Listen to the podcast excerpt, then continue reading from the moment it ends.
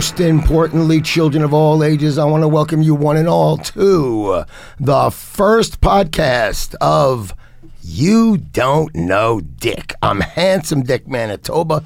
Some people call me the world's greatest entertainer.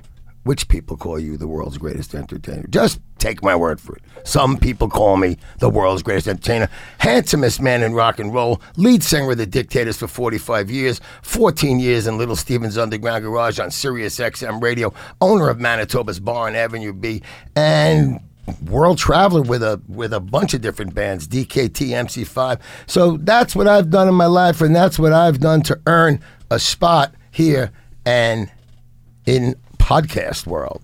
I have some amazing guests on my first show. Bob Gruen, world famous photographer, rock and roll a specialty. We have his lovely wife sitting here, ready to chime in whenever she wants about. Well, we're going to get to her because every time I try to describe the art Elizabeth Gruen does, I sound like a babbling idiot. I it's I don't know how to describe it, so I at least have to let you describe it, and I'm sure you're comfortable with at least describing your art. It's one of a kind. I've never seen anything like it. It's amazing. You're gonna look it up, and you're gonna get out your friggin' checkbook. I promise you. On my left is what can I tell you? I got a soft spot in my heart for broads who love baseball. I got a broad over here named Bullpen Betty, and her and I, it's like wake up in the morning. I got a, a something from Bullpen Betty that happened with the Yankees, and then we start going back and forth. I didn't tell you before I came here. What? Some guy motherfucked me to death online. I mean, all I did was give my opinion About what did you say? about about how I hate Giancarlo Stanton. This guy motherfucked me today. He was like, "Listen, you asshole, go back to your mommy's basement." And you know, he woke up my Bronx shit. He woke up my Bronx shit. All of a sudden, I'm like, "What? The, the abortion didn't take? You're among us?" And I just went for it. I said, "Listen." I went down on your mother the other day, and she really stunk. You got to tell her to do something about. I mean, the thing is, if you go for the jugular out of nowhere, I didn't put the guy down. I didn't say nothing bad about his mother. I just said I think this guy stinks. but you put down a Yankee. No, no, no. He gave me stats of why I'm wrong, oh. and then I gave him, you know, fuck your stats. Watch him every day. He sucks. He hit 250 when he came to a city with pressure on him, and he hit 300 when he came when there was 40 people in the audience. You, but you think there's no hope, also. No, I think you could win four World Series with Bernie Williams hitting 24 home runs. All right, so what's this show going to be about? Like Seinfeld said, it's a show about nothing. Am I going to narrow it down to you? It's a show about dating. It's a show about sex. It's about. I can't. I can't. I'm 64 years old. I grew up in the Bronx. I lived in Lower Manhattan and, and Lower East Side for, for decades and decades and decades. So I have thousands of stories to tell. World traveler. I love baseball. I love girls. I love sex. I love rock and roll. I love food. I love the UFC. And I want to talk about any of this shit. And that's just the general subject matter. I got millions of stories. Millions of stories, I'm telling you. But we're going to start today with my friend Bob Gruen. Hiya, Glad to Bobby. be here. Hi. Always pleasure to have you. Thank you. Just read off a couple of things because if I read off everything Bob Gruen did, I'd probably be uh, be getting ready for bed right about now. Bob Gruen is one of the most well-known and respected photographers in rock and roll. From John Lennon to Johnny Rotten, Muddy Waters to the Rolling Stones, Elvis to Madonna, Bob Dylan to Bob Marley, Tina Turner to Debbie Harry, he has captured the music scene for over 40 years in photographs that have gained worldwide recognition. Shortly after John Lennon moved to New York in 71, Bob became John and Yoko's personal photographer. If that shit ain't enough to impress you, then you're a fucking asshole. He became their friend, taking photos of their working life. Did you take the, the naked photo? Uh, no, they took that themselves before the, they came the, to the York. sleep in? Well, Uh, one of those the like album they- cover. They, had cameras in those days where you could put out like Uh, ten on yeah, if you look at it closely, John's holding a little squeeze ball uh, shutter release. in the Um, seventies, they they, had had Ethan that. Russell set the camera up. Uh, for Who them. did? There's a photographer in England, Ethan Russell, and they had him set the camera up on a tripod, and then they made everybody leave the room. I actually, actually asked Yoko about that picture, and I said, "You- "You were planning that for publicity for a album cover, uh, you know, to be naked in front of the world." And she said, "Yes." And I said, "But you made everybody who was there go out of the room so you could be alone." She said, "Well, we're very private, you know." Well, yeah, there are And she- she levels was of explaining privacy. that the, the idea of being in the room was a level of privacy, but the idea of putting out the photo was artwork and was a statement. That- and was not like somebody standing in front of them when they were naked. I don't disagree with her. So, uh, I so and that's when she told me that John actually took that picture himself. Uh, if you look at the position of his hand, you can see there's a little squeeze. I'm going to check it out next time. Interesting. Um, th- this is this is quite this is quite impressive, I must say. The John Lennon New York City T-shirt has to be at least in the top ten most well-known rock and roll, most popular, most Iconic. icon- iconic. It's it's been around the world. Fr- Did few you go to times. college, Betty? what college? I did. I went to the Wait. University of Michigan. Get out of here! You went to the Bronx Community. went to University of Michigan.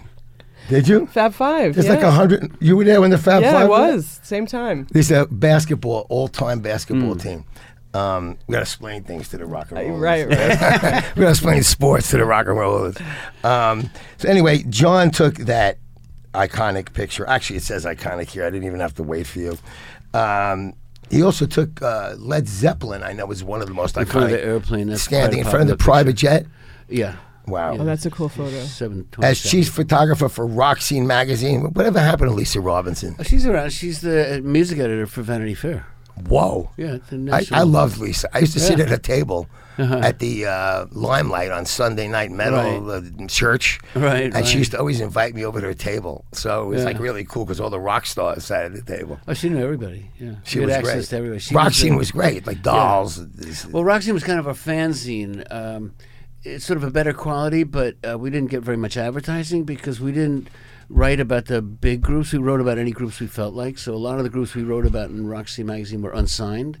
So there was nobody to buy an advertisement for an album that didn't exist. Because like Rolling Stone and the other magazines would only publish stories about ma- uh, bands that had a record because they felt if they were publishing a story, you should be able to get the record. We felt that if we found out about somebody, you can find out about somebody. So even though if you're in Nebraska and we happen to be able to go to CBGB's, uh, well, a lot of people left Nebraska to come to New York because we made it look like fun. Because we published all a lot of unknown groups, a lot of, um, you know, we were the first ones to have the English punks in the American magazine. Well, to me, I know you're a big New York Dolls fan and Hmm. a big fan of most of the, of all the bands that you Pretty much the photographed New in there, bands, yeah. and uh, you can only call that a labor of love. It was because there was no money in it. I mean, Rock Scene, we didn't get paid. It was it was like a fanzine. It was just for fun.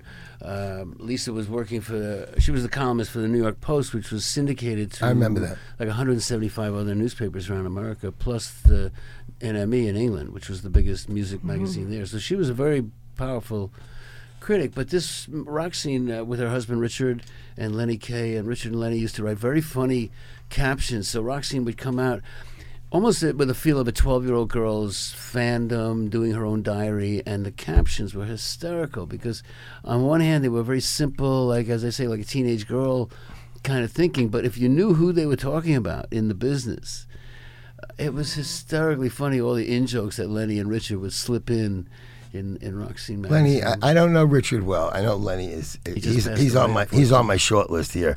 He's brilliant. yeah, yeah, he's, Lenny's great. He's another one of those guys I might shut up for for a few minutes because Lenny's got stories. Uh, Patti Smith, he's written a million books. Yeah. Um, he worked at Bleecker Bob's. I mean, he Yeah. is He's just got a great history and a great uh, way of talking about it. and maybe most important, Nuggets. Yes, yes, inspired a lot of people with that record. Let's see. Rock Scene Magazine in the 70s specialized in candid behind the scenes photo feature, pi pictures. We just went through this. Okay. And we're going to stop after this. I'm just going to mention a bunch of books out because uh, uh, I've read four of them in my life, four Oh. books. Oh, really? So I figured Four if books I can, If I total? can, full total. So if I figure if I can help, and they're all about the mafia, and so if I figure, and one about Sandy Koufax, and I figure if I can help somebody else sell books, maybe I get kind of credit for being a book reader Uh, because sort I'm of. because I'm being I'm having a positive book Yes. attitude.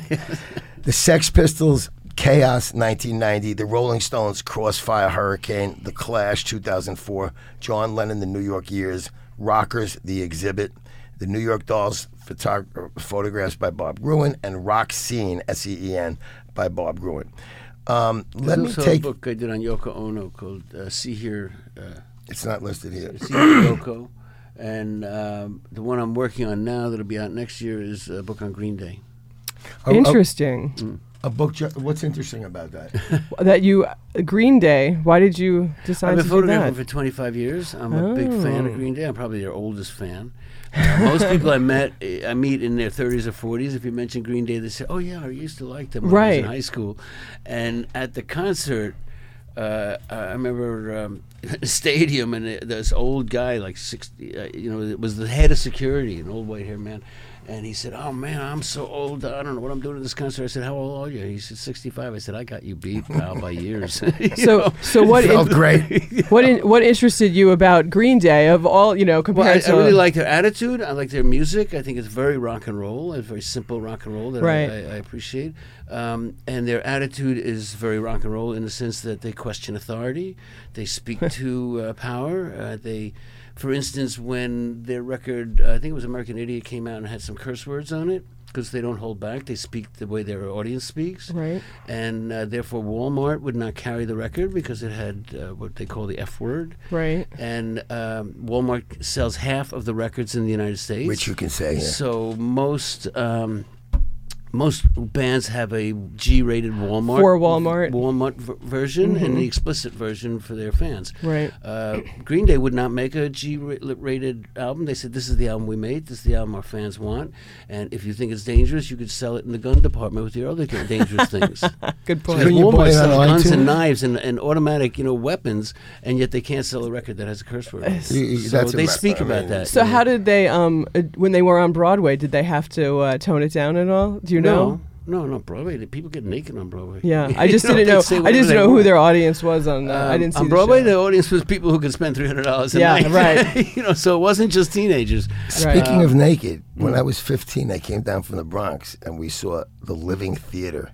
Yeah. All got naked. For instance, that's what I was thinking of- Who's the head of the Living Theater? Uh, um, um, um, I can't think of his name, but I'm going blank. my friends brought me down and I was like aghast at all these like people naked on stage. all the Well. Hair had naked people. I was gonna say Hair, Yeah, my I think that was one of parents- I remember But let me ones. ask you My dad took me to see that, and that was a big shock. Like, oh my god, naked people. you know, like, How come they couldn't buy the Green Day album on iTunes uh, as as was? Uh, well, I mean, I'm not sure all their business. um, They sell it wherever they can, but I just remember that the Walmart controversy. But it's not just that. That, uh, for instance, the, a week after Donald Trump was elected, uh, was the American Music Awards, which is a live music uh, TV show, and Green Day was on. And in the middle of this song that they were promoting, they stopped to start a chant of "No Trump, no KKK, no fascist USA," and had the whole audience chanting along with them Great. You know that they'll take t- time to do things like that and they'll make their statement. And to me that's what rock and roll is about. It's about actually for me rock and roll is about freedom. It's about the freedom to express your feelings very loudly in public. And um, when you know there are times like now that you have to speak out uh, i mean there's always things you have to speak out about. And i've always been attracted my very first concert was pete seeger in my high school when I was 13. It was the first time I was in an auditorium with a, somebody singing. And he was fantastic. And he got the people to sing along in three part harmony when the whole audience chimes in and sings along. And he was singing about um, ticky tacky, about the little houses, you know. Um, uh, all the houses looking alike, and about how people are, are you know moving away from Like suburbia. individualism, and uh, you know, and suburbia was just so uh, packaged and identical, and, and he was Uh, like a Ray Davies freedom. song. Yeah, he was talking about personal freedom, and he was talking about freedom for workers and equal pay for workers, and just kind of freedom for all and, and equality for all. And a few days later, in the newspaper, he was viciously attacked in our local newspaper because the school system allowed a communist to play. He's a commie bastard. Everybody and they knows said he was a that. commie bastard, and, and I was kind of shocked. I was 13. I was very impressionable, and I thought, well, if that's communism, then we should be for it because it was the most positive, you know, message of humanity and caring and love that I had ever heard. I mean, I was 13, You can take it back to- much. but, but you know, to me, he was a very positive thing. And then they say he's a communist. I thought I didn't hear anything bad in that concert. And then after that, I got into Bob Dylan, and then things like Buffalo Springfield and those bands that came up in the '60s that were the protest folk rock bands. I like bands that are saying something. But you can even t- you can even take it back to Woody Guthrie. I mean, that's I who they- that's who he I listened do. to. I do. know? I mean, one of the, the best songs, "This Land Is Your Land." Actually, one of my experiences at, at the opening of the Rock and Roll Hall of Fame, they had the original lyrics for "This Land Is Your Land." And first of all, it was written in a hotel on 44th and 6th Avenue, which Whoa. I really dug that he wrote I that in New York. love that. I love that. New Yorker. so what? It's in Um, his yeah, head. but you know, um, and he cro- he changed the words, and you can see because in the original it said God made this land for me, and he crossed that out and said God made uh, this, uh, that this land was made for you and me, and he took God out and he put you in, so it's you and me, and it just totally opened up the whole song and changed the entire meaning. Yeah, yeah, and you know, it's, it's really fun. the Byrds cover one of his songs, and and it's it's one of my favorites. It's Pretty Pretty Boy Floyd. Oh, yeah. and it's about you'll. Ne- it's two lines that I love in it. You'll never see an outlaw take a family from his home, and one of my absolute favorite lines ever written.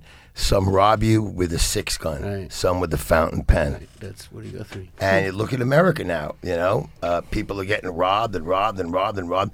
But there are guys with pens, you know, with offshore they take away oil your house. They don't billions that are hiding, wallet. you know, no taxes and And they don't go to jail. yeah, and they're those are guys robbing you that way. But everybody, see, everybody gets mad at who you could see. I used to work in an emergency room in a hospital in the Bronx, right? And I'm sitting and I'm going, "How'd you get here?" And, you know, bus train. I, I, I signed. that. I asked them five questions. They signed it, and they wait. They wait. They wait. They're sick. They're angry. They wait. They're sick. They're angry. they're looking at me. They're angry. They're looking at me. They're angry. Who get the fucking guy behind is wearing clogs? The doctor talking to the nurses, playing with the nurses and I'm getting you're pissed off at me. And and a human level, it's understandable because I you see me, you don't see the doctor. You're not getting at the mad uh, mad at the guy who's going to fix you. So along those lines, where was I? I'm fucking. I'll be 65 in a few years. Where, where the fuck was I? What point was I making? Uh, you you worked in a hospital and you were very caring. No, it's, it was Youngster. about being seen. It's about that's who you get mad at. Hmm. What subject? right. You were ta- you're basically talking about white collar versus blue collar. Exactly. Thank you. Thank you. Thank you. Thank you. All right, so I, I need a chick with me to bring me back. Got my brain, you know. So, you know, it's if you it's who you see. That's who you get pissed off at, and you're not going to get pissed off at. Where were we? Right, I know what you're saying. Do you want me What to explain what you're Yeah, saying? what So, like, if you get robbed at gunpoint, you can you see the guy who's robbing you. If you get robbed by a bank, you don't know what the guy at the, on the desk with the pen and the If tie If there's a like, guy right? hiding what you're saying? ten billion dollars. Yeah. And there are taxes that should go in there. Your health insurance might be lower. Right. And a lot of things might be lower. Right. Like you know, if there were, if if the if the I'm not anti-Catholic, but if the church Church would pay paid, the if the church paid a, a minimal amount of taxes, Taxes, property taxes. every friggin' body's taxes on Mm-hmm. every level for everything would go dramatically down. You know. God doesn't. How pay about the. Jews? Do they pay taxes? Not for the temples. Bastards. God doesn't pay taxes. you mean G dash D? So uh, I wanted to talk to you about uh, two treat things over here.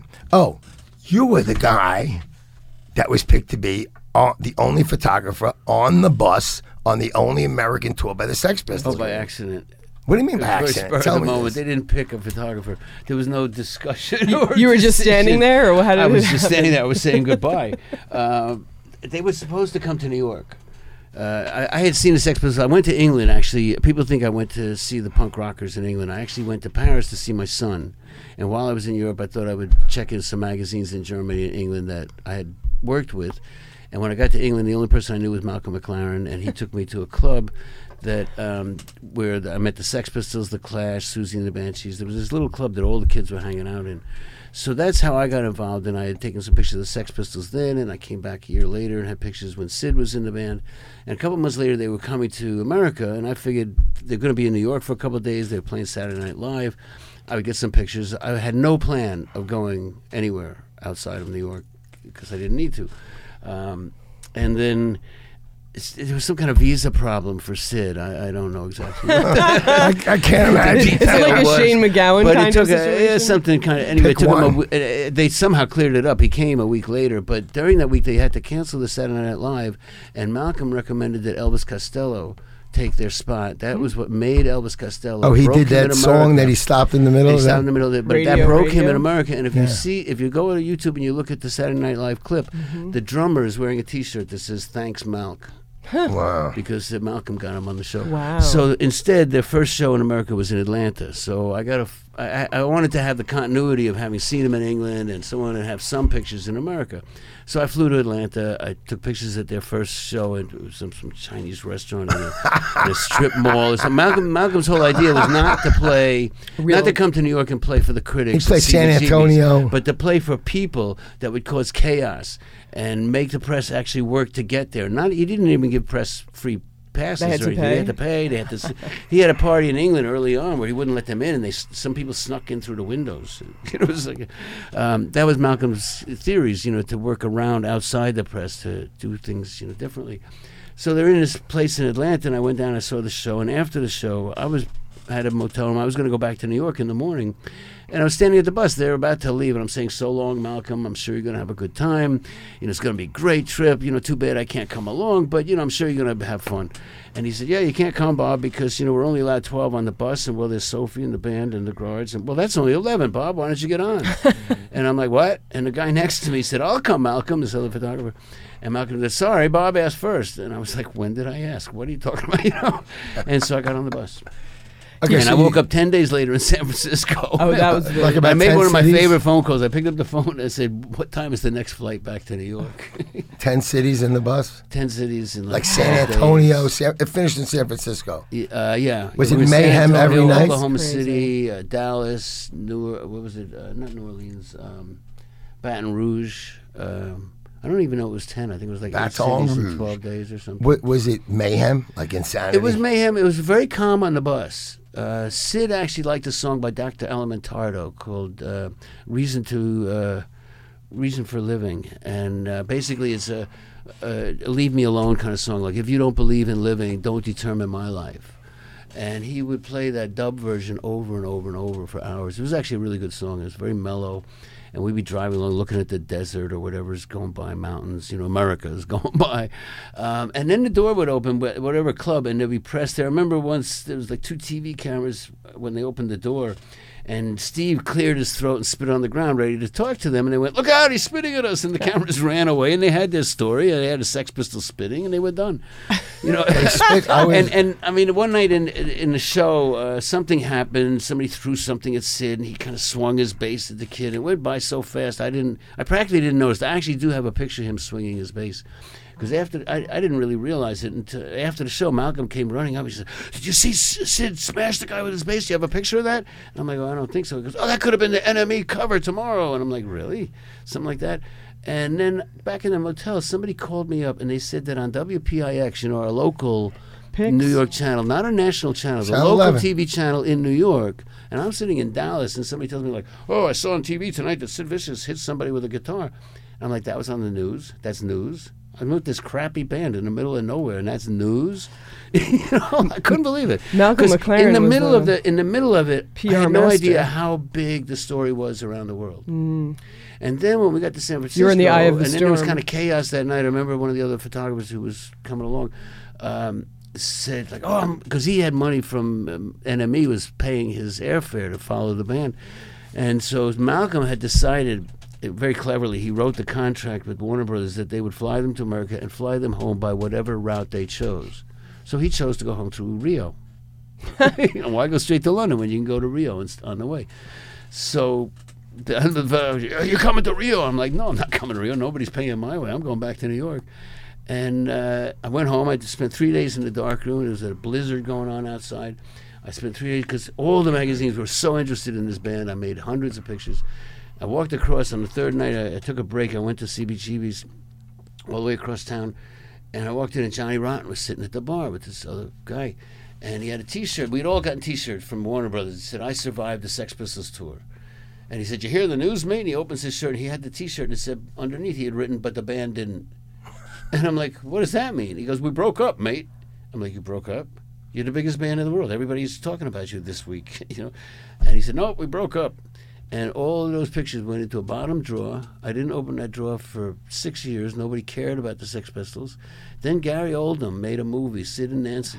Great movie. Gary love Oldman is the most charismatic, crazy person in Hollywood. Is he? And I love nobody him. knows what Sid Vicious is really like because there's about two videos of him actually being Sid where he's just drooling and stoned out on dope and he, he does, barely doesn't say anything.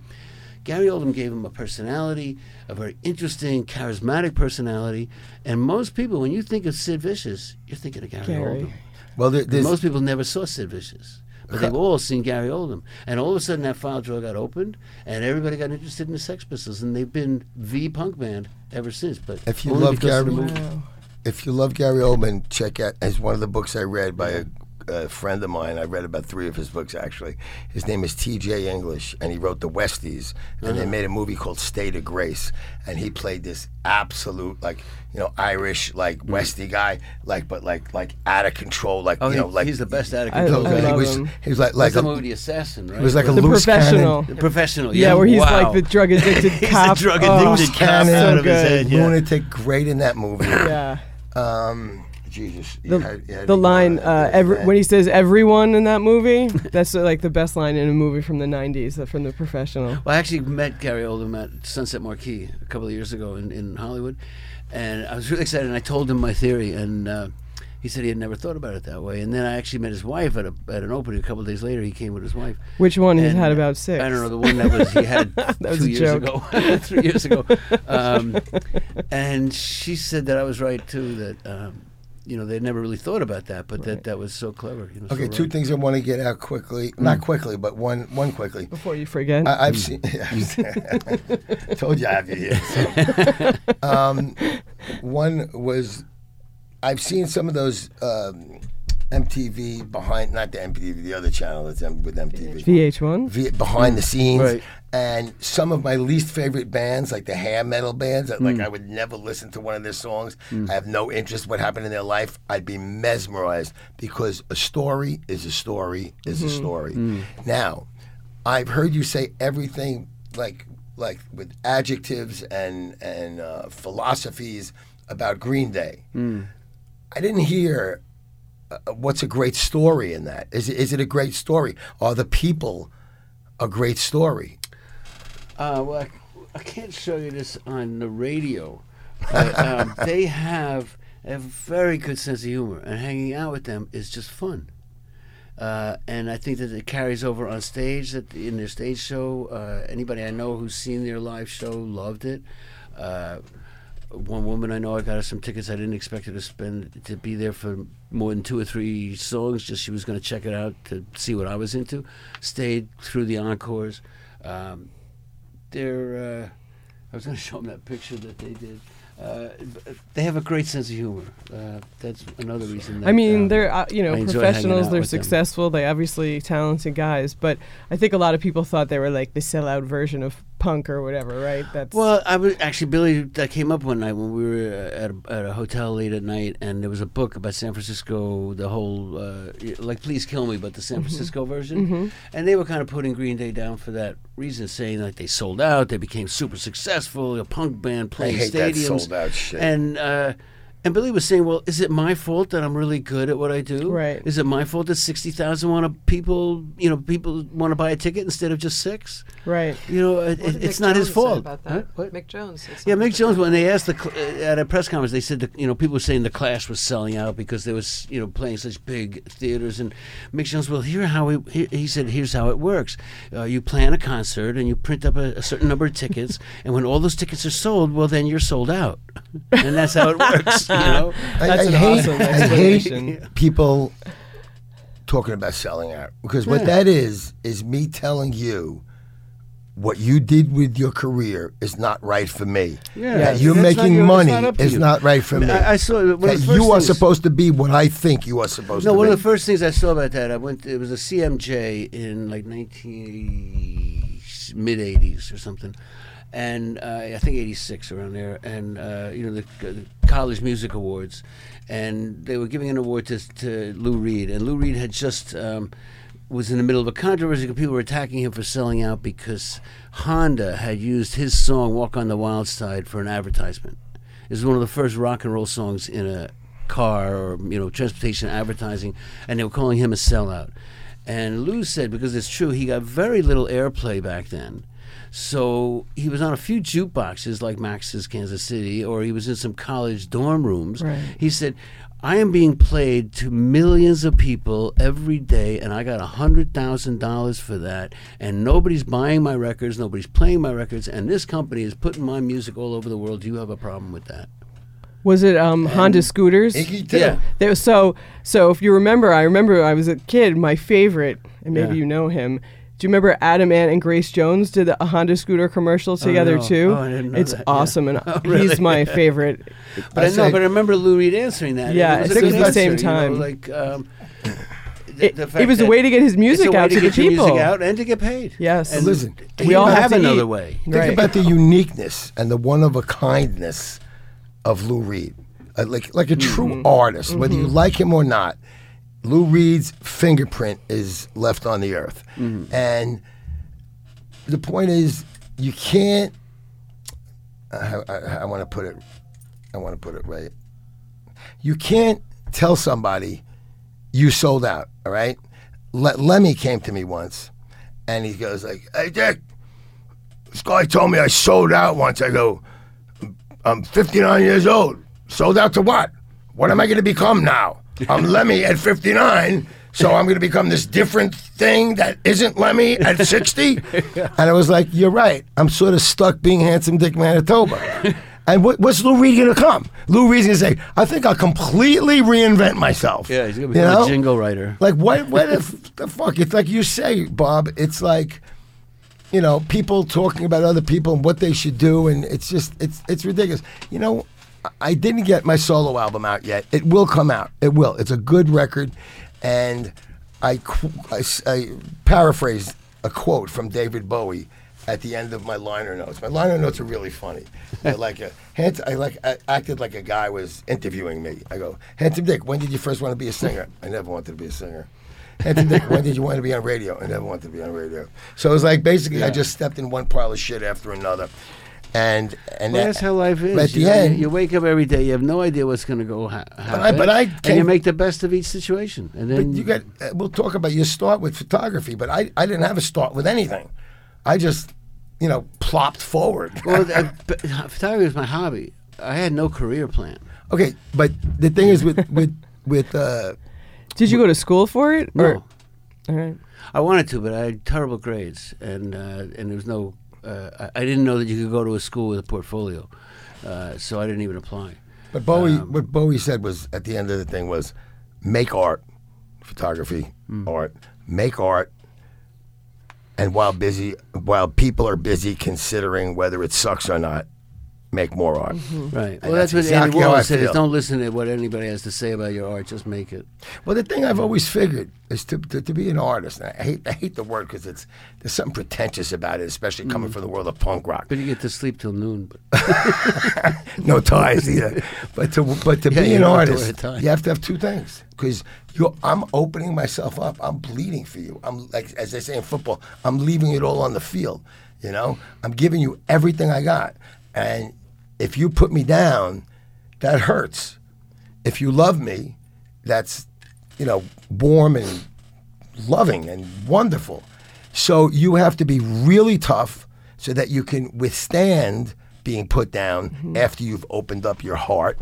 And you have to be really vulnerable so that you can take everything in mm. and be a complete artist, a full human being. Otherwise, you can't be a complete artist. So here we go. This is this is my personal big. This is the big one for me. Okay. Um, a few years back, I told you that I was going up to 72nd Street by Dakota because I wanted my son Jake, who was much younger now, he's 16, he was like eight, to see, to celebrate the, uh, that John Lennon had been alive. It was his death day. And there's hundreds of people in the park. Oh, we are singing. You know, it's just so beautiful. And, and I, sh- I didn't want to say it to him. I showed him black people, white people, Asian people, Spanish people, poor people, well dressed people, every type of person. And this was, uh, he was murdered in 70, 80. 80. Eight. What was that December? 78? No, 80. was 1980, yes. It's, uh, 38 years later. later. About 30, 30 years ago, this is when I took Jake. And I just wanted him to see it and feel it and just absorb it, whatever he got out of it as a 10 year old kid. And I loved it. And then I stopped because I used to work in 1972. And I used to see David Johansen go by Lucky's. Uh, he had a girlfriend over there on 72 on Broadway. Me and a couple of guys in the Dictators got a, a, a place working for a, a, a uh, like an Iranian Jew who owned a, a, a candy store that sold cigarettes on the corner.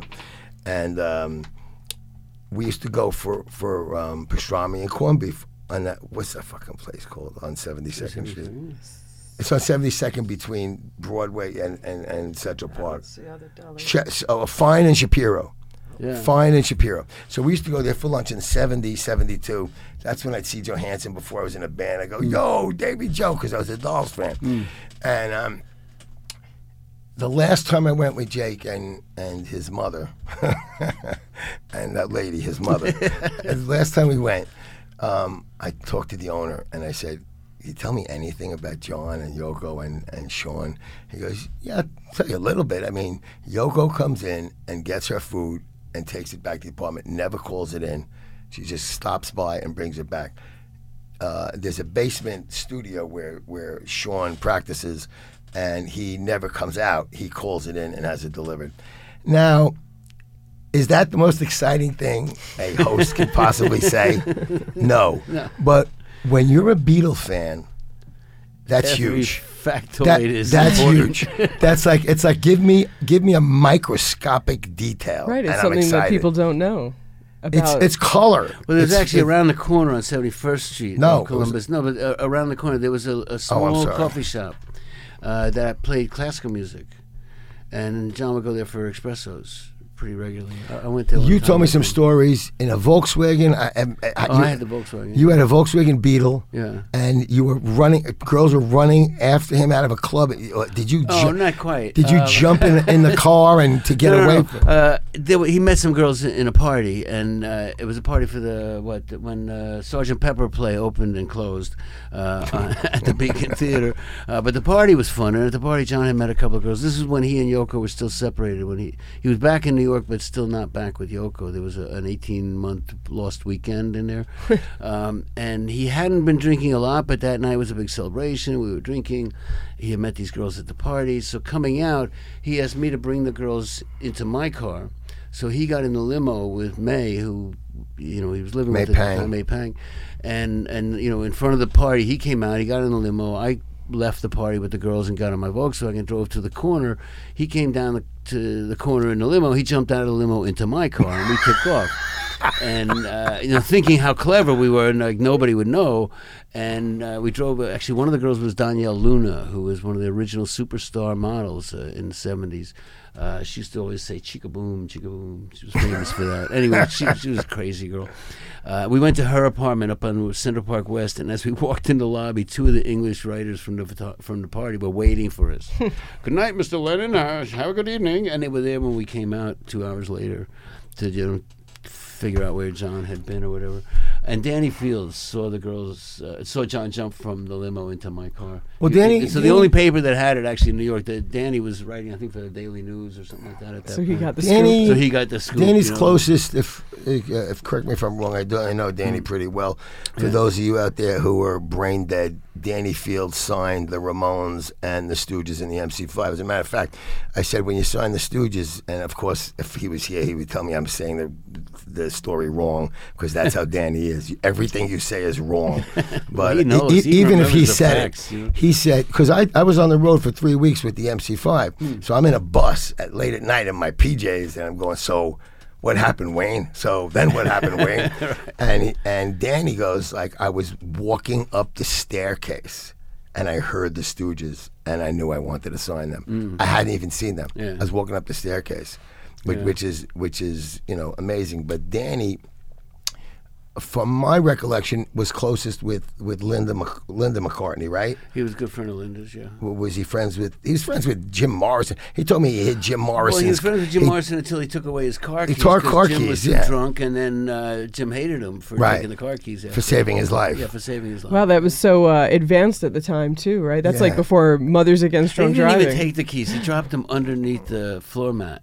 Oh, Like so he just couldn't the find them, he but he just didn't want him to didn't- He find was them. too drunk. Yeah, he was too drunk to drive. He had to save his life. He was the you know, he Danny was the rep for the record company, supposedly taking care of Jim Morrison. Right. And Jim was too drunk to drive, so he wouldn't let him, and then Jim hated him for that. But um, And he knew but yeah, Danny was very influential in many ways. Uh, besides that, I mean, Oh, I think he sold his his, his, his whole archive to Yale. Yeah, I mean, Uh, it's but he worked for um, uh, what's her name um, for 16 magazine, uh, taking all the pictures. Oh, of the oh, oh, I know who you mean. And the girls. Uh, the- oh, oh, oh, 60, Gloria Stavers. Gloria Stavers, yes, uh, she was Didn't influential. Wow, I, would, I wouldn't have known the answer. Didn't to need that the one. chick for that one. the old brain cells like flying back I had the in. Gloria part. I didn't remember the other part. But yeah, Da- Danny uh, did a lot of that because I remember when I first met him. I think the first job we did together was um, uh, uh, what's the Partridge Family? Um, Shaun Cassidy, Susan Dey. David Ruben Cassidy. Kincaid. Oh. David Cassidy uh, was playing at some race. He was a boy, you know, boy hero. And the Bay City Rollers. Danny loved the Bay City Rollers. Of course he did. I did. did a lot of work with them. But um, but Danny, and he, did, and he signed the Ramones. I mean, Yeah, he, he absolutely, managed them for the absolutely brilliant, absolutely great taste in rock and roll, and um, so that was who he was. You were closest with John, right? Did you have other relationships with the With Beatles? John and Yoko. Um, no, I, I've met the other Beatles. Actually, I have a funny story about that. I don't know why. The only two people in the world. Uh, there Is was this going to be a world, a world premiere story right here? Well, there was, a, there was a part when George Harrison played Madison Square Garden in the mid '70s. Um, I was there, and uh, Johnny Podell is the agent, and the drummer was Jim Keltner, and they're both very good friends of mine. So after the show, we all jumped in my Volkswagen or whatever car I had that week, and went up to the Plaza Hotel for the after party. And it was in some suite somewhere. So we walked into the place, and I came in. Uh, I stopped a few steps inside the door just to look around. There's a whole room full of people, and Jim and Johnny went towards the bar, and George came in right behind us. And uh, he looked around the room and he said, "Who are all these people?" And he turned to me. He said, "Who are you?" I said, "I'm Bob Gruen." He said, "You're not Bob Dylan. Bob Dylan's a friend of mine. Throw him out." And all of a sudden, I was thrown into the hall, and I, and I was like, "But, but, but." I didn't say, you know, he misunderstood it. But- but- but- but- but- but, said, "You're Gruen." out. You're out." You know, and I couldn't. There was no cell phones. I couldn't call Right. Jim or you know. You didn't have. ID? And uh, well, it wasn't that. Was George that had George- said, "Get him out." I was out. You know, so that was forty years later. I'm in Iceland at one of Yoko's events, and Ringo was there. And I said, I went up to introduce myself. I said, you know, friend of and Yoko, I'm Bob Gruen. He goes, You're not Bob Dylan. You don't look a bit like Bob Dylan. I said, I, I didn't say Bob Dylan. I said, well, you know, like, what is it with you Beatles? The only two people in my life I've ever thought I said Bob Dylan is George and Ringo. Go figure. Maybe it's something about a Liverpool, uh, you know. You know, you know, I got. I, I hate to tell twang. you, I hate to uh, beat my host, my guest story with the Beatles story, but I was up at uh, Sirius Radio, and uh, one of the heads of music came over to me and said, "Would you like to meet a Beatle?"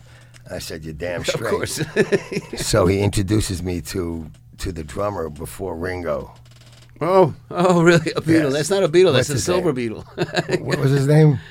hey, see how soon we forget. Jo- I'm not gonna Best? know Pete that. Best. Pete Best. Oh, so I I'm see standing there that for name. Pete Best, and I go, "So Pete, man, it's a real honor to meet you. I'm, you know, I'm a fan of anything, any Beatles."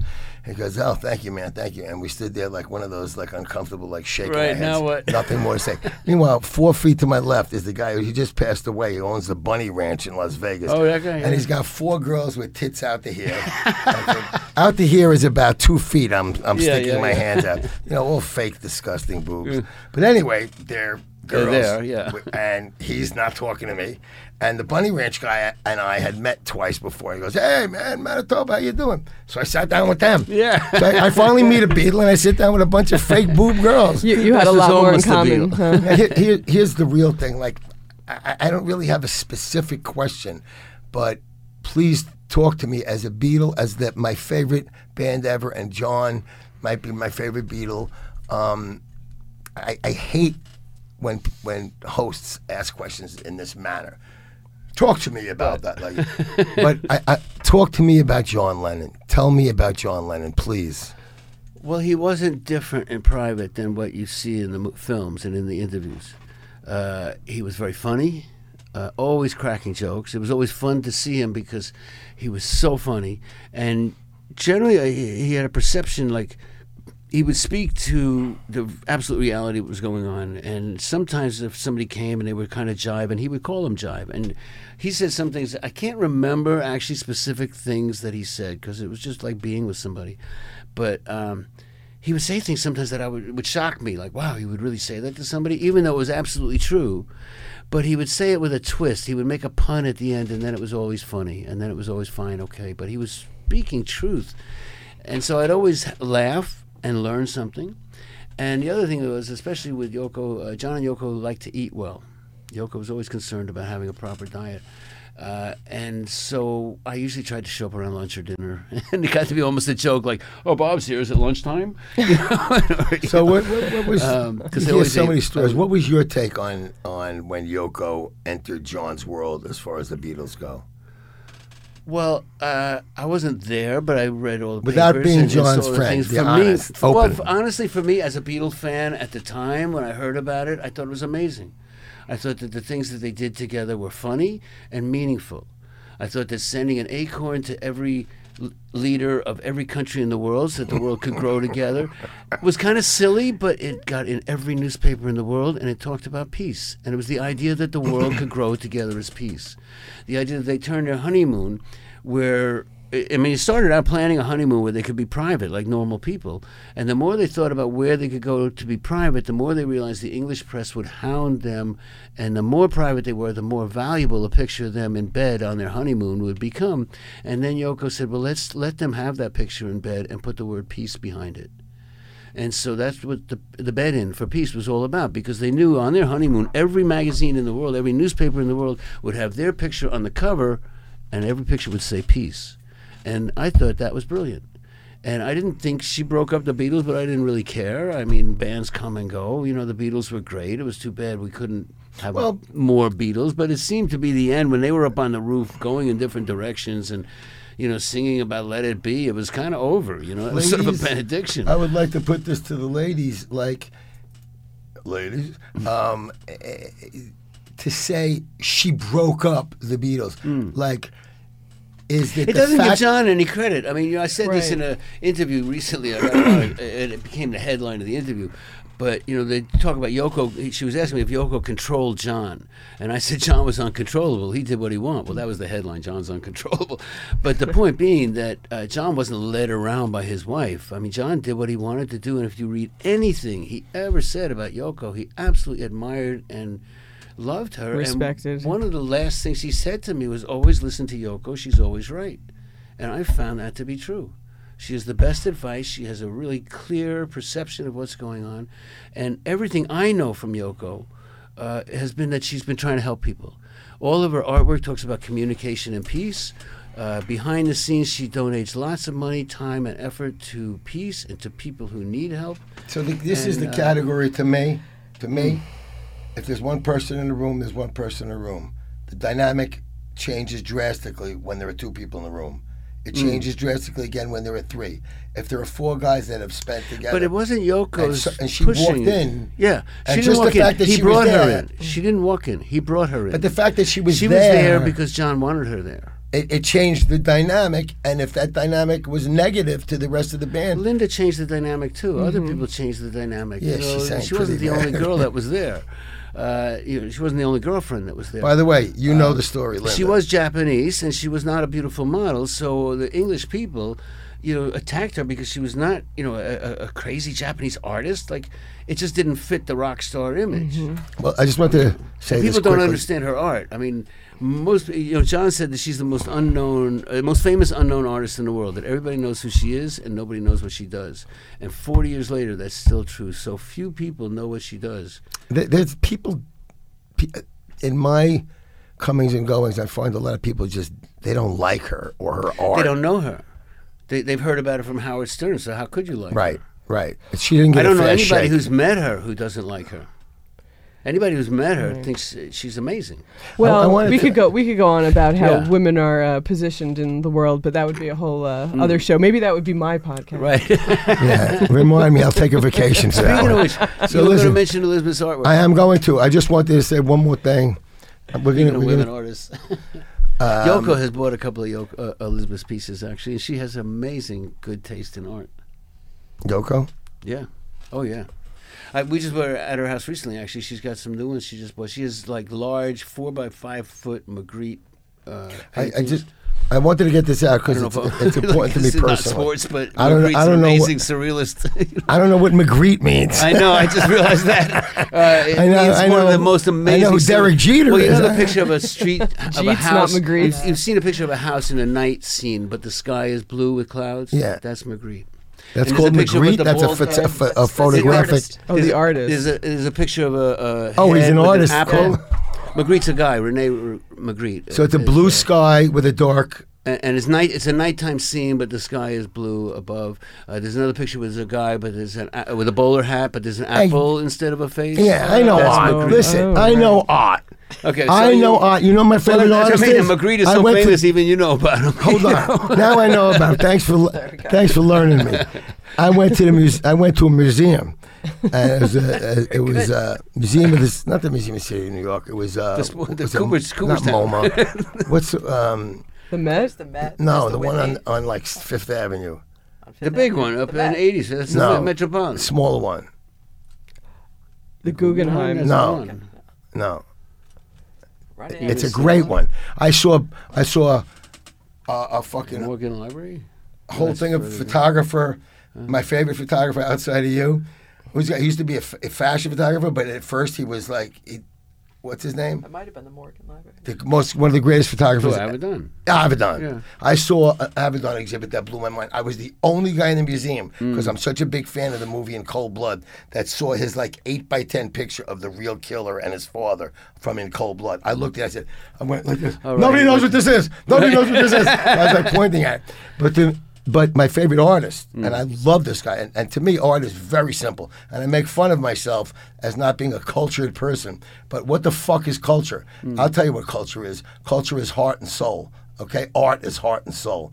It's it's you feel something. If you're drawn to something, to me that's good art. So there's what, I, and I'm just terrible with names. Bob Gruen, how you doing? Mm. So um, this guy, his name is Edward Hopper. Mm-hmm. My favorite artist by Yeah. far. Everything he does is this like lonely Landscape. ju- just lonely, But you can empty, breathe the scary. air. But, but you can breathe the air in the painting. yes, It's so real. Yeah. it's yeah, it's like almost Twilight Zone esque. That's like a, a great American artist. Now, before right? I get on to the lovely Elizabeth, I want to just say something about my lovely son Jake, who just turned 16. Jake is a uh, it skipped a generation rock and roll. He's he's he just walks around rapping, and he's his favorite rapper, his Beatles of rappers is Eminem, and Eminem raps really fast. He goes like, "Why do you like him?" Because his words mean something. He says something. His it, the way he says it, the feeling he says. So hey, he's got his reason. And he's taking a bath. He takes baths. He doesn't like showers. One day he's taking a bath. I hear him listening. I- He goes, "Dad, you like this?" He's listening to Frank Sinatra. I go, "Yeah." He goes, "Dad, you like this?" It's like James Brown. Yeah, he found it himself. Dad, you like this? Uh, Otis Redding. Yeah. Yeah. Then he finds a song for me he knew I'd love. It's from A Bronx Tale.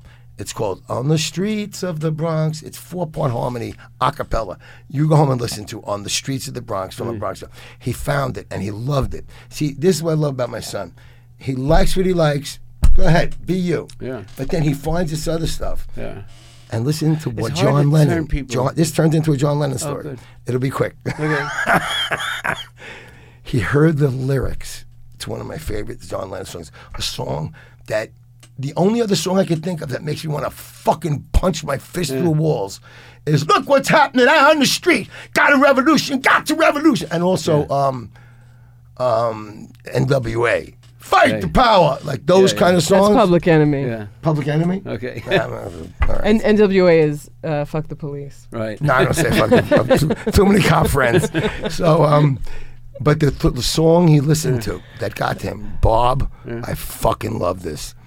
A working class hero Right. is something to be. He sat Right. and listened to the lyrics, and he goes, he goes, Dad, this is a great song. Yeah. Like you know, and that just showed me, man, a fucking guy. Greatness Yeah. is greatness is greatness. Yeah. No, no, I, I That's know beyond. That- that's hard- on another It's very hard planet. to turn people onto music to say, "Here, listen to this song," and then you sit there and you stare at them while they're listening, and they're not going to get it. Mm. I gave my son a Clash record when he was about 15, and it sat in the corner. It was a nice little box set of a couple of CDs, and it just sat there in his room for a couple of years. And finally, I, I said, "Well, what the hell? I'm taking it back," and I did. And then about a year or two after that, he found a record, and he came to me. He said, "Dad." Do you know that Allen Ginsberg is on a Clash album? you know, and all and from his poetry connection, he got into the Clash, and, and now when he plays with Jesse, he covers the Clash songs. You know, he loves the Clash. Yeah. We're going to talk about Ms. Gruen, Elizabeth Gruen, Bob's wife. And the thing is, Elizabeth started doing this artwork years ago, and believe me, this is not this is not me being dumb. This is me being befuddled by trying to describe what this is and how she does it. I've gone to about five of Elizabeth's openings.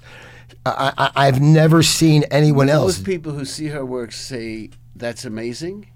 I've never seen anything like it, and how does she do it? Right. And I sit there and I watch her do it, and I don't know how she does it. And each one takes what, months? Weeks? No. Depends on the size. it depends on the size. Okay, so let's. she does her Anywhere from artwork, like by the way, I Two weeks suggest- to about six months. I, uh, she does her artwork under the, her own name, Elizabeth Gregory Gruen. Elizabeth Gregory Gruen. Yeah, Now, so what's you your can find how her do on we? Instagram as Gregory Gruen. it's it's a series When known do as you have a Cut website or you'd rather Yeah. Instagram? Yeah, yeah. What uh, Both. website?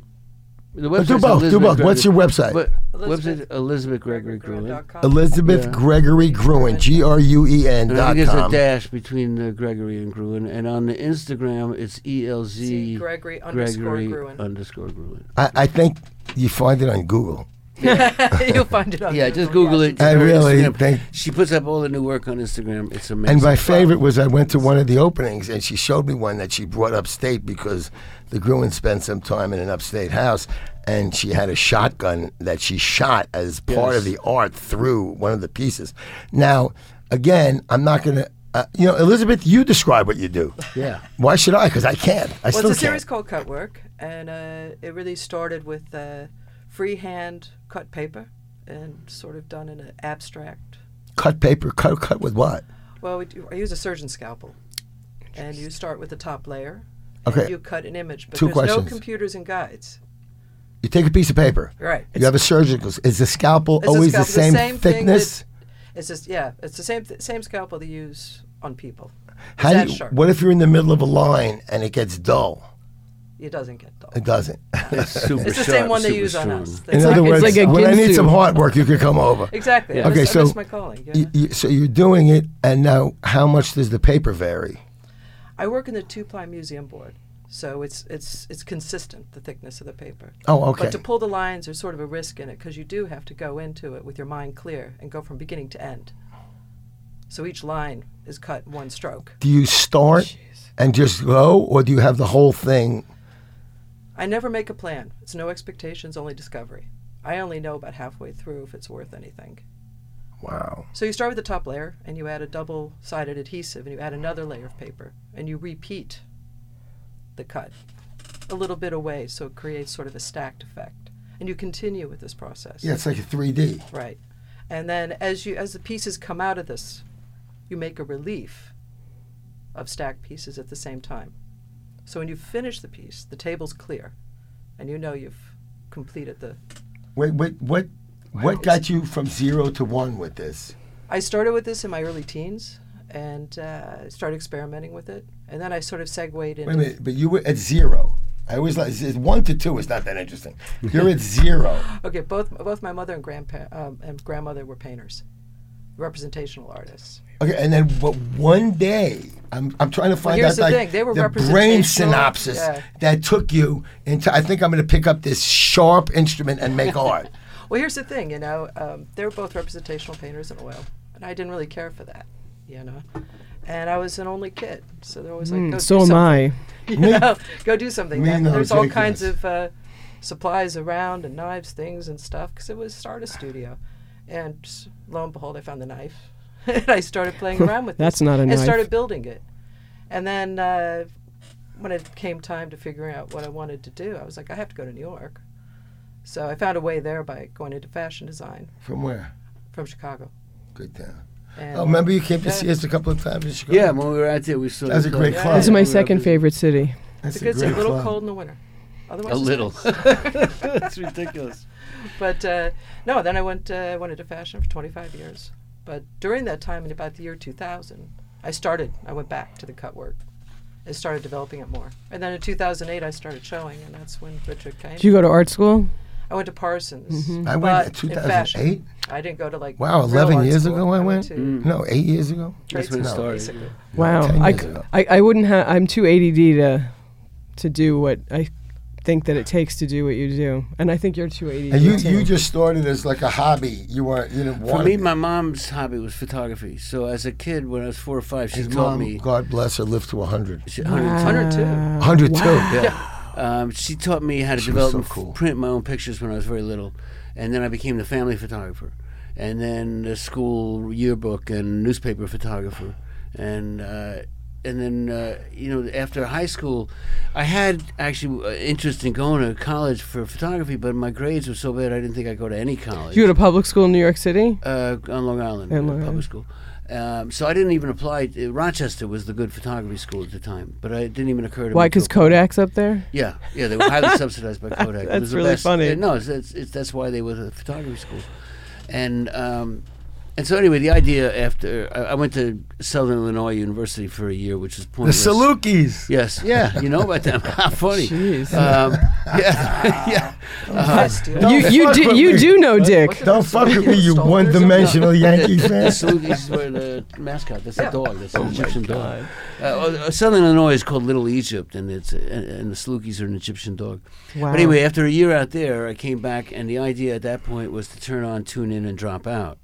And so I basically dropped out with a rock and roll band. Friends of mine had started a band. I was started living with them, and you know they were my friends. I was taking pictures of them, and when they needed a picture, when they finally made a record, they got a deal about three or four years later. Who was this? Who was the Uh, band? th- by that time, they were called the Glitter House, and they had met Bob Crewe, who was a world famous uh, producer, and he liked them. Bob Crewe, who Bob wrote half of the of the Yeah, Four he Seasons did the Four records. Seasons. Yes, he, yeah, And he a was huge. He had a three-story penthouse. I used Bob to Crewe and. Bob. Uh, I used to go visit him on on uh, Really? like 67th Street in Central Park. Uh, Gaudio, Bob Gaudio, and Gaudio, Bob yeah. Crewe. But he Bob had this three-story gorgeous penthouse. You know, the kind where the elevator opens in your living room. you know, you know, on the top of the building. Um, anyway, we met him, and he uh, he actually the first thing he did with the Glitter House, they did the vocals for the Barbarella movie. I remember Like, that. if you hear that song, Barbarella, Oh, that song turned me on that's so much. friend- That that's- movie. That, that's my high She school was so hot. Oh, she was so hot. We we were at the opening. We didn't know. He just did the music, and then all of a sudden we're watching her floating around Jane naked. Fonda. Jane Like, Fonda, Jane right. Fonda's Oh, my God. clothes are floating off, and my friend's voice is singing. The only one who turned me on more than that was what's her name um, uh, in the Jagger movie in the bathtub with the two girls Oh. smoking.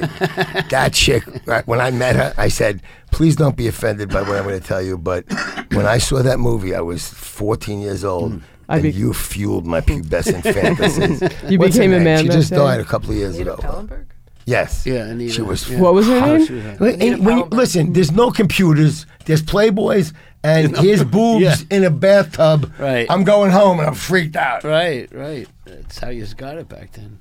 But anyway, so the Glitter House got a deal, and the record company used my pictures, and they started to hire me for one or two other things. I, I think my first job was Tommy James and the Shondells in 1968. They were opening for Hubert Humphrey in a parking lot in Yonkers. That was my first Hubert Humphrey? hired by. What? the He was a company. political. Uh, He, he, oh, no, no, He's they were managed just. by uh, a fucking it Jewish was, you know, mobster. they, they get a band to um, play, you know, for the rally. Was What's his name? Hilarious. A political rally. Jewish mobster that managed him.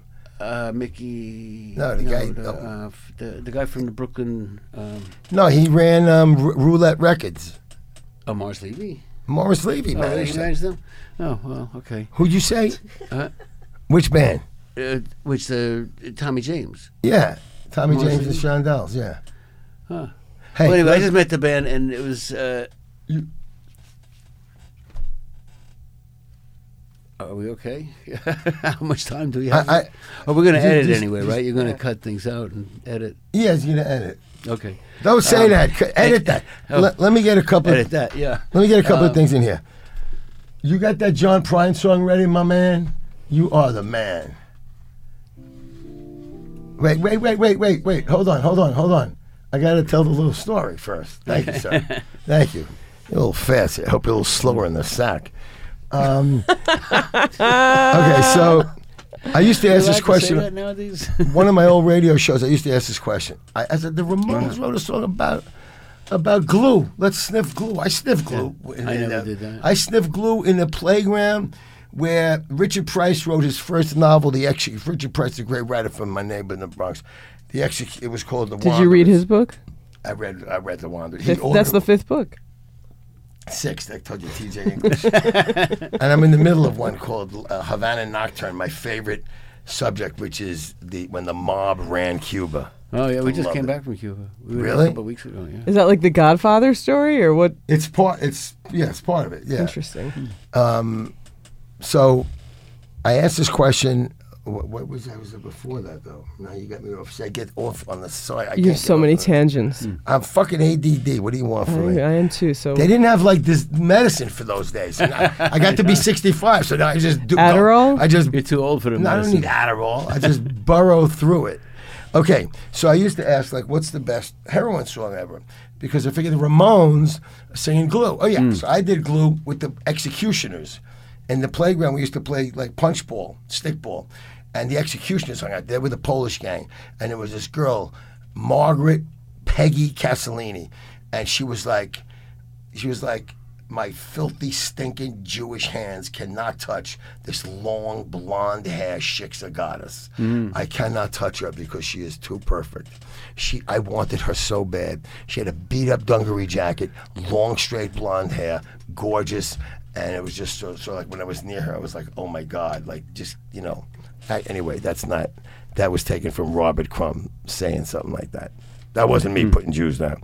So, anyway, we're hanging out with the executioners, and all of a sudden, maybe three times in my life, we got a bag of glue. And we said, "What does this hmm. feel like?" Okay, I got 18 billion less brain cells. And the Ramones write fun. This is what makes the Ramones great. I'm going to write a song about glue. I'm going to write a song about Carbona. So I think, but people wrote songs about heroin because heroin affected a lot of people's lives. There's probably hundreds of songs, but the five, four that come to my mind really quick is King Heroin by James Brown, The Needle and the Damage done by God Neil Young, Heroin by Gods, The Velvet Underground, and Chinese Rock by mm. well, it was mm. done by Johnny Thunders and Dee, and, and uh, and Richard. the Ramones. Depends on who you're talking to. Right, and who wrote it? Yeah. Linda just asked me last week. So, um, and the thing was, I, I always Not said that heroin was the best because Hmm. it, it felt like heroin. But I said, why is that the criteria for a good heroin song? And the blood begins to flow and it shoots up the drop of his neck. Why is that the best? Because it feels like it. I think Chinese rock is the best because it's like, um, what's It's a celebration. Yeah, well, that's how you feel when you're Yeah. on it. Johnny Thunders. Yeah, I'm like- living on it. Yeah, Yeah. I'm shits in there. I don't give a fuck what's going on. I just hack up my own. I don't give a fuck. I'm high on heroin. Yeah. So, uh, so then people started sending me in songs, songs, songs, songs. I just didn't have time to listen to them. For some reason, you know, sometimes click, you stop for a second, and I saw this guy John Prine, and I knew the name, but I didn't know the music.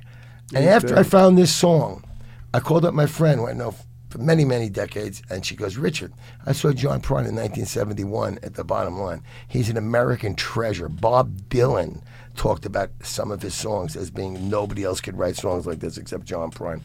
And I stopped and I listened to this song by John Prine called um, Sam Stone. Johnny Cash also does an amazing version of it. An amazing guitar player, country guitar player, but he doesn't say Jesus Christ, know, Jesus in it. He says a different word. He won't say Jesus. But John Prine's version is this song, and if I can turn you on to, um, I know, I know, I'm a, I'm from punk rock. I got to play punk rock bullshit. I play what I fucking like. So I love this song because it's well written and it's just so powerful. And then there's a song called "Hello in There," which is about how old people in America are cast aside, and instead of being respected for their life experience, they're just cast aside because they're now useless. And if you watch that video and you don't cry, you're fucking dead. I, I respect you. Uh, This is John Prine. Also, John Prine was up to go into the Rock and Roll Hall of Fame this year. Um, I get a vote once they decide who is up. Def Leppard was, was up. Devo, Janet Jackson, Kraftwerk, LL Cool J, MC5, Radiohead, Rage Against the Machine, Roxy Music, Rufus, Chaka Khan, Stevie Nicks, The Cure, The Zombies, Todd Rundgren. I have friends here. I don't talk about who I voted for. Um, I will say that I voted for John Prine. How many do you get to vote for? How does that work? You can vote for up to five, Five people. out of 15. And uh, okay. and the MC5, you know, they're my boys. But I'm not going to talk about anyone else because I have friends here. I might have voted for some more. I might not have. Anyway, this is an amazing song about morphine addiction by the great John Prine. It's called Sam Stone. Sam Stone came home to his wife and family after serving in the conflict overseas. And the time that he served had The bottom line shattered all his nerves. The bottom line opened in A little 74. shrapnel in his knee. But the morphine eased the pain, grass grew around his brain, and gave him all the confidence he lacked. With a purple heart and a monkey on his back. There's a hole in daddy's arm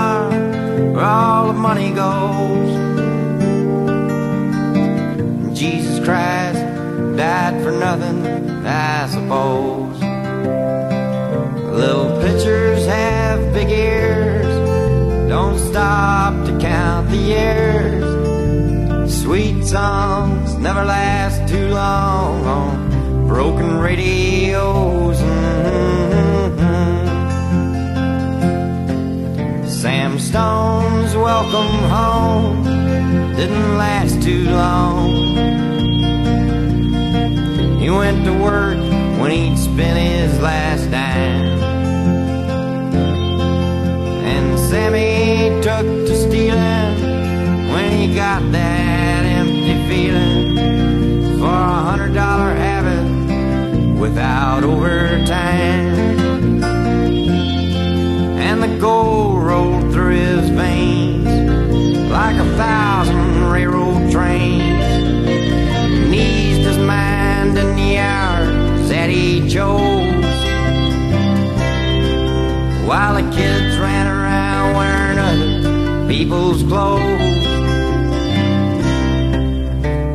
a hole in daddy's arm where all the money goes.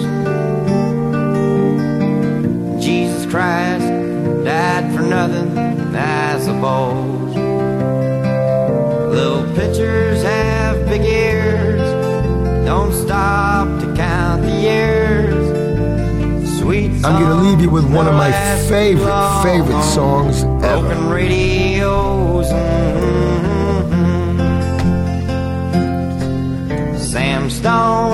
Was alone when he popped his last balloon. Climbing walls while sitting in a chair. Okay, I got to find out. I had to. Well, he played his last request while the room smelled just like dead with an overdose of anything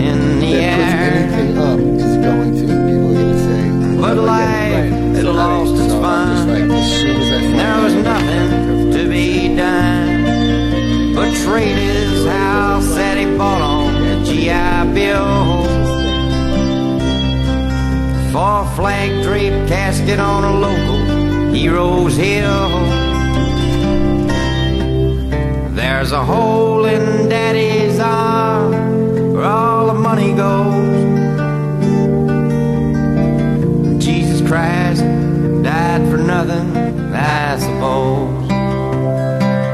Little pitchers have big ears, don't stop to count the years.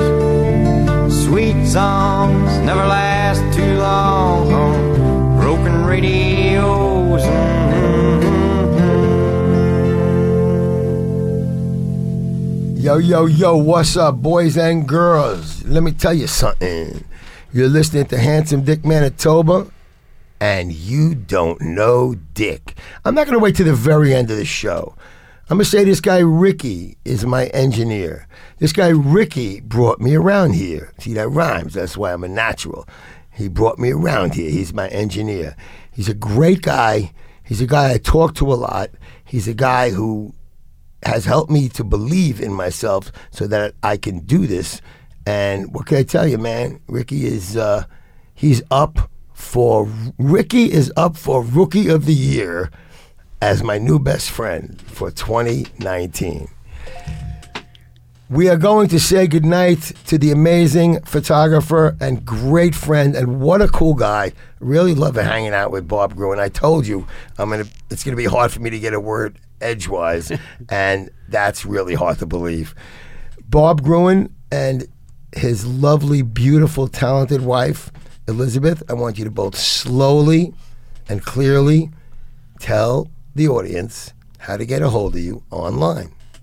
Well, I'm easy. I'm at bobgruen.com. G R U E N. Yeah, B O B G R U E N dot com. And I do little stories there, like I used to do for Rock Scene, where every few months uh, I put up 20 or 30 pictures of where I've been and what I've done. And it's actually uh, one of the icons on the homepage called Bob's Scene. And you can see where I've been and what I've done. I do have a Facebook page, but I use that mostly for announcements and uh, Instagram as well, uh, both under my name, Bob Gruen. And um, but I do post um, day in, in in rock history every uh, kind of sporadically uh, every 10 12 days maybe once a month when we find something that happened on that day uh, we post that you know uh, 40 years ago today this happened kind of thing And you will be posting wonderful live performances, shows that you have about your photography. and yeah your- whenever i have a show i always i always put the announcement you know the in- invitations to the openings and things like that. And uh, when i have shows in other countries i put the pictures on my website uh, so that people can see you know what we've been doing and what we're up to. And there's always more things coming up.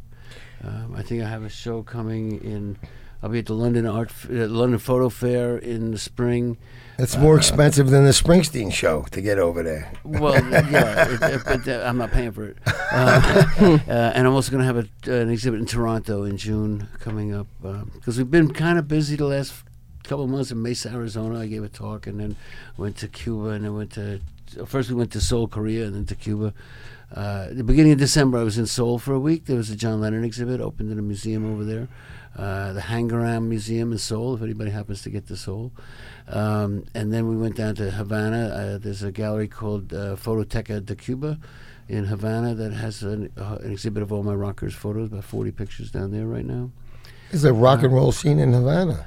Not a lot, but there is a club called Yellow Submarine uh, where they play uh, basic classic rock and roll, and they have different bands every night. Uh, they, they invited me. I went to, to. I gave a little talk at the club. Uh, they have some really amazing classic uh, 70s and 80s uh, rock and roll videos, but it is the rock and roll place in Havana. And uh, apparently there's bands there every night, but he said they come from all over Cuba, uh, which is a huge place. You know, people talk about Cuba as an island, but it's actually a thousand miles long just about. I mean, it's huge. Uh, so they do have a rock and roll scene, but um, it's mostly Latin music, the jazz. I mean, Cuba's famous for its jazz. And Uh, baseball. But there, nowadays, there are kids who, who like the rock and roll. And also on my website, bobgruen.com, there's uh, links to email us and get in touch with us if people want to buy a picture or license a picture or something like that. They can contact us. One last thing I must say about you, Bob. When I opened up my bar and I was going around to Oh, yeah, it's a great exhibition Many pictures in your bar. many photographers. When I went over to Bob's um, studio, there were like 80 long metal drawers, not the short ones, like 80 long. Each one must have had a thousand pictures. He had to, he had to have 80,000 pictures. I got a lot. And I said, okay, okay, start picking some pictures. How? So then I, I had to narrow it down to New York and London Mm. punk, which is from whence I come mostly. And um, We got the picture of you in London, actually. climbing the wall, the Fred that we met, Uh, I met we- Bob. met accidentally in the middle of London there, yeah. climbed up a pole and you took a picture. But uh, seventy-five percent of the pictures, it's you know, it's the Bob Gruen walls basically, and um, it, it's amazing. So Bob is is always great to have back here. But what we're going to do is have a bunch of other guests as the weeks go by. And we have an old audience that is easily forgetful, and as soon as they forget back. everything Okay. you said and I said, Well, I got more we'll bring you back. I, I got more stories, too, so we'll talk about something different next time. What, Elizabeth, would you like to give your Uh, nice and clear? well, if you want to check out uh, some of the cut work and uh, the story of my work, um, I have a website, elizabethgregorygruen.com, and that's with a Z. Uh, you can check it out there. Also, I have an Instagram where I post uh, new works that I'm trying out, and uh, there's some of the older works, but it tells a bit of a story on its own. And that's at ELZ Gregory underscore Gruen on Instagram. So take a look. She's saying Z uh, instead of S as Right, Elizabeth. yeah, so- yeah, in, ca- in case that was. Elizabeth. I was a little confused when I said, "Let Where's me the Z? straighten that out." Yeah, some people It's, spell it's a problem S. with the names. It's, you got to put that. my She middle name big is also. Elizabeth And- and with she a has- Z. yeah, and- and Elizabeth has that. That's Uh, uh, absolutely fucking f- Isn't amazing. that, is it, that's the best part of this podcast so far, what I just said, I think. yeah. Elizabeth has a big exhibit coming up in the spring. Yeah, And in March. Details on, to uh, follow. Details on the. if it's not a Tuesday night, I'll be there downtown at that same place, Yeah. No, it's a different no, place. off no. of Canal Street. No, uh, no, it's just a different place. And uh, details will follow. I'll have it posted on my Instagram. And don't and forget We'll keep you posted. Tuesday, the 29th, my birthday, birthday at party, Jesse's I got it place. on my calendar. Okay, good. Because I'm. It's hard. I wish I had some kid telling me how I can send out like 500 invites. Uh, every time I get to like, like I'll do A, A, A, A, right? No, you have to pay for it on uh, Mailchimp. I mean, I was going to say MailChimp. It- It's whatever. I was going to call it Spank the Monkey. How though. much does Yeah. it cost? It, uh, it's more than you want to pay, but not too much. I don't want to.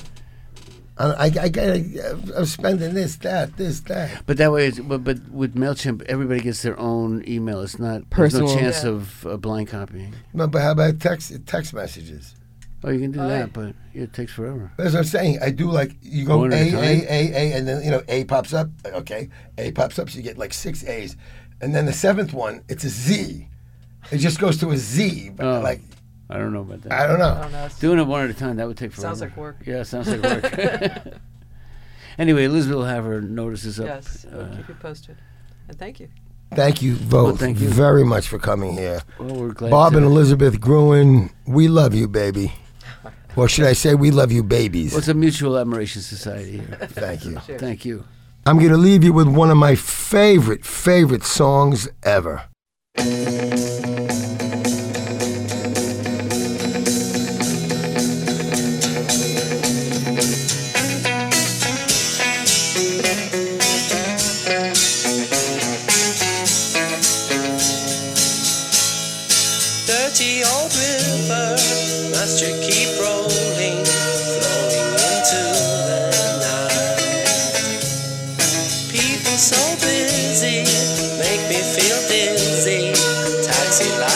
So bright,